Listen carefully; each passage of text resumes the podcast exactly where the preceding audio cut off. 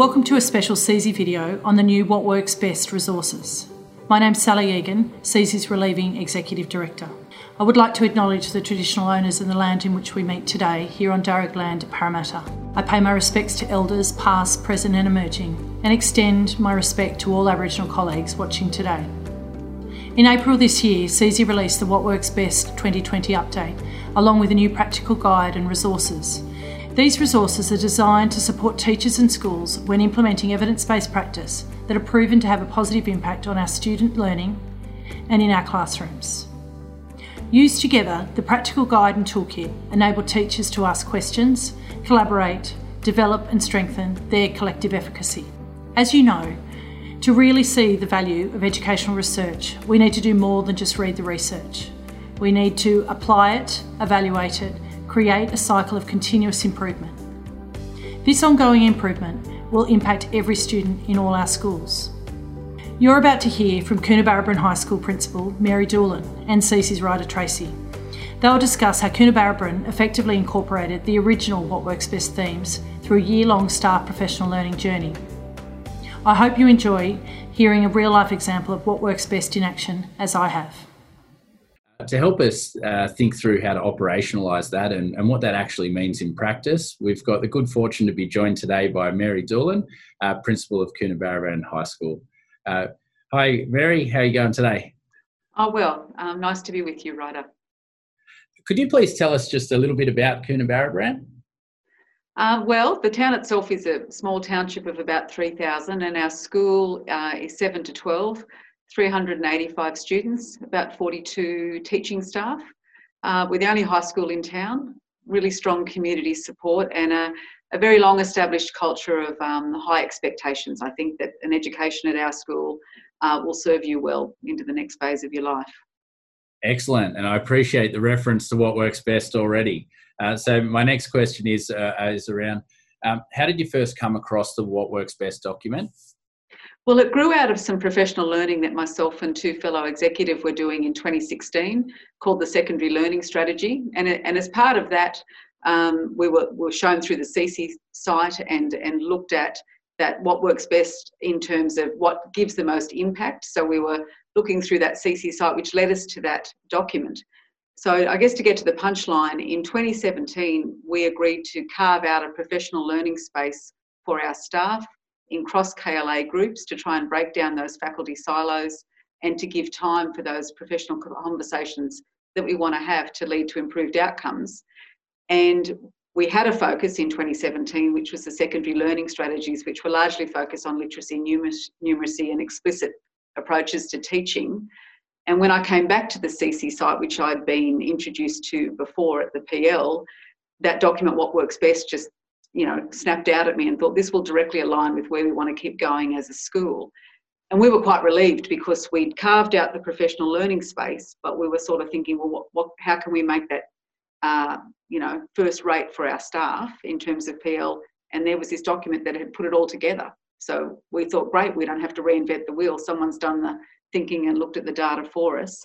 So um, that's where it came from, and then we implemented that whole school in 2018. Right, and so with that that implementation, um, how did teachers respond to that as being the focus? Well, a couple of things, I guess. What we learned um, from 2017 and implementing the secondary learning strategies is if you want something to work in a school, you've got to give it time, resources, and you've got to put it on the timetable. So firstly, you've got to create that space because teachers are busy.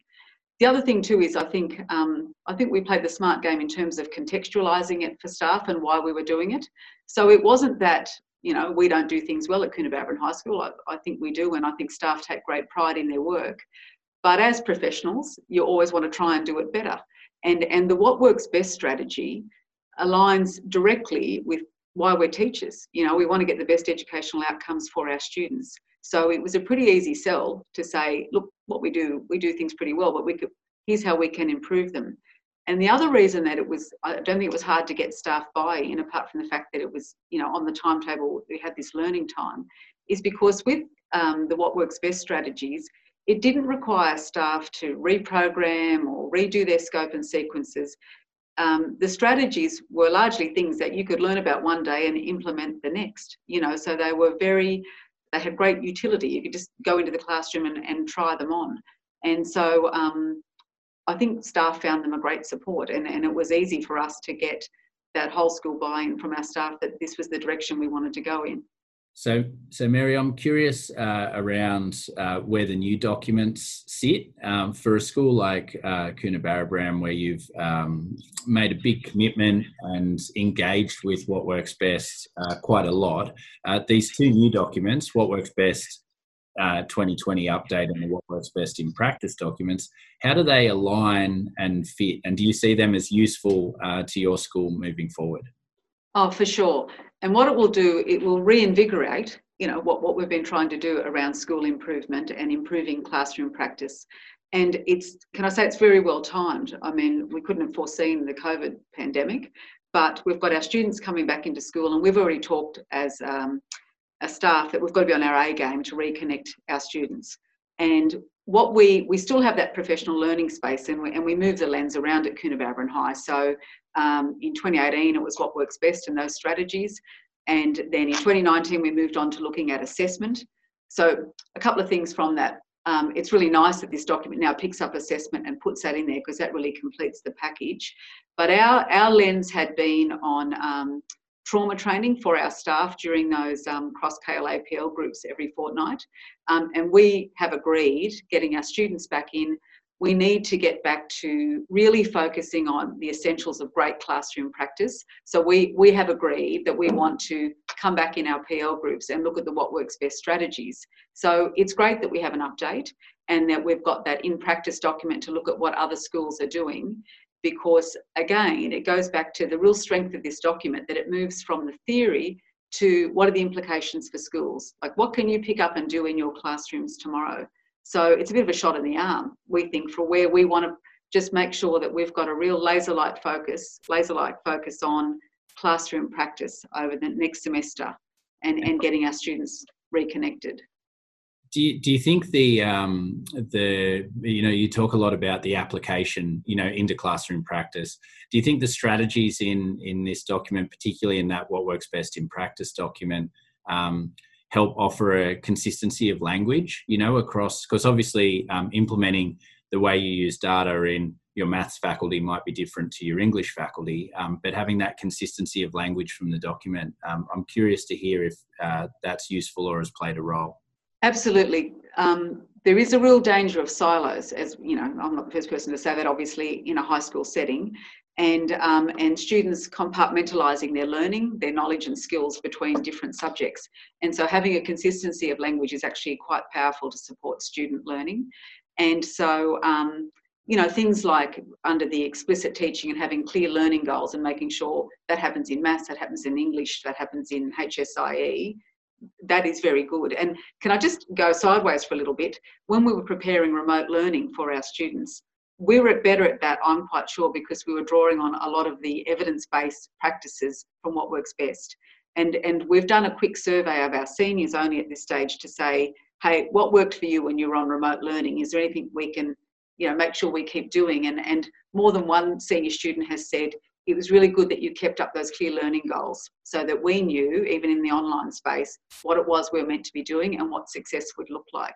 So um, that the uniformity of language definitely. And you're right um, the data you collect in different you know subjects uh, areas uh, will look different. But what is uh, i think what's filtered through to the culture of our school is the importance of gathering that data whatever it may look like. And something i haven't mentioned is um, a change it made at, made at our school a direct change was giving um, greater focus upon student voice and collect, collecting the data around that like what what what are the what do our students think about the learning they've done this year? What's worked for them? What hasn't worked for them?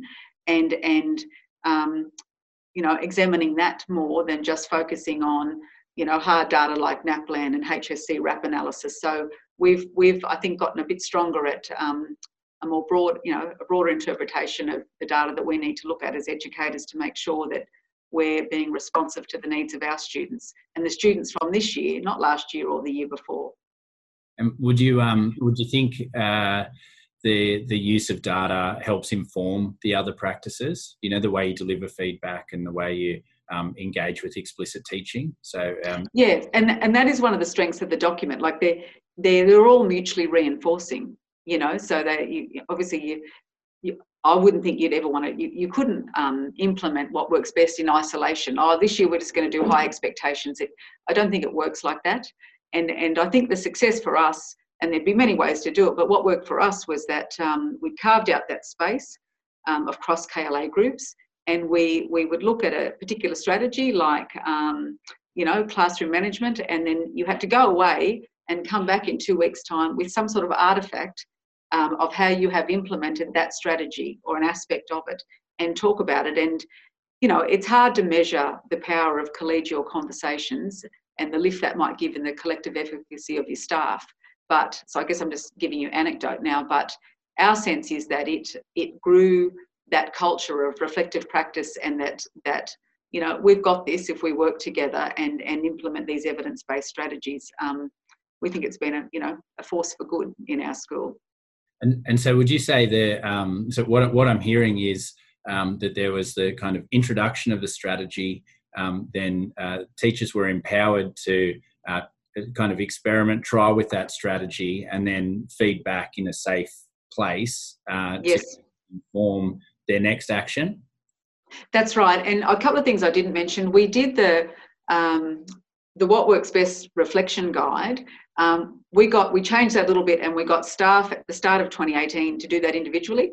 And then we got them to do that again at the end of the year to see if we'd had a bit of a shift in am i now more familiar with those strategies? Do i use them more in my classroom practice? That was a definite yes to that. The other thing we did is they fed back in the small cross kla groups. In those groups we then collated all of that feedback.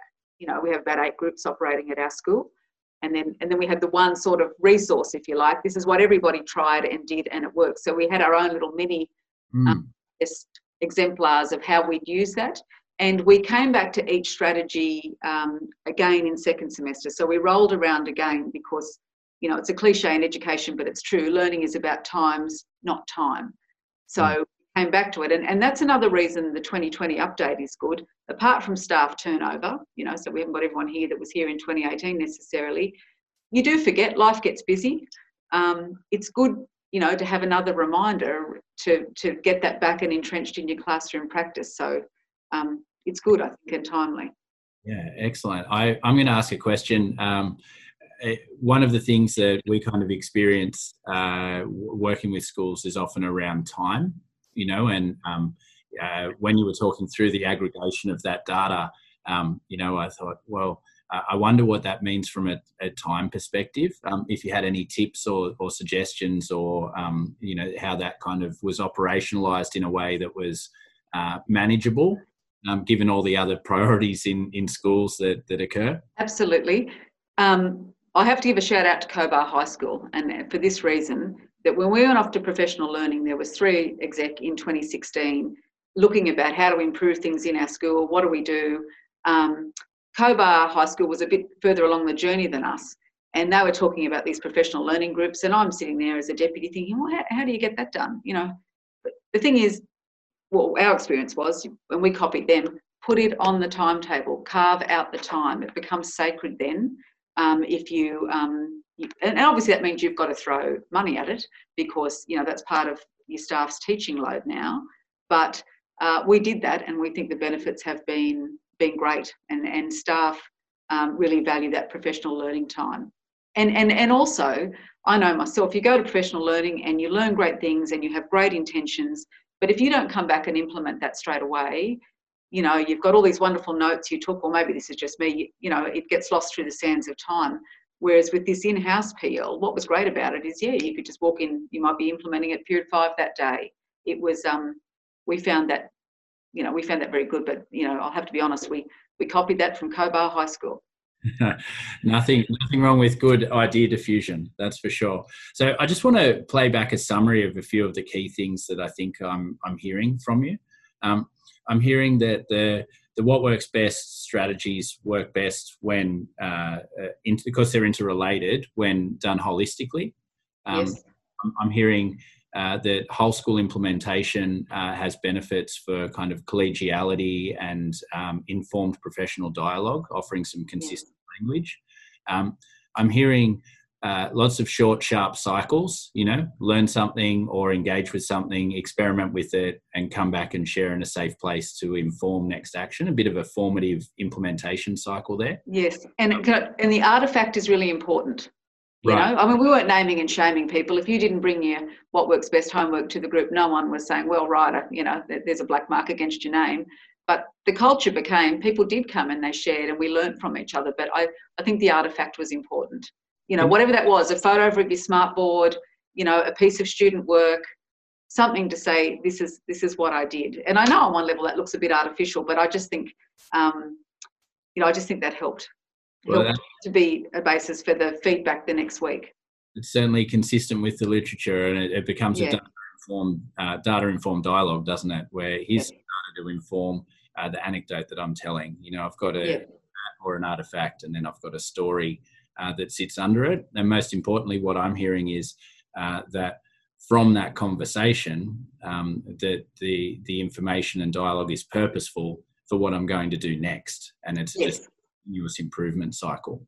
Yes, and and can I say, um, it has led to some pretty significant changes. Have grown from our focus on what works best. Um, you know, for example, in the wellbeing sphere, like I said, we, we thought we did things well at Coonabarabran High School. We're a caring school, but we thought maybe not systematic enough. And I'm not sure if I mentioned this earlier, but that's led us on the journey of becoming a PBL school. So it, it has actually um, significantly changed the landscape of our school in some respects.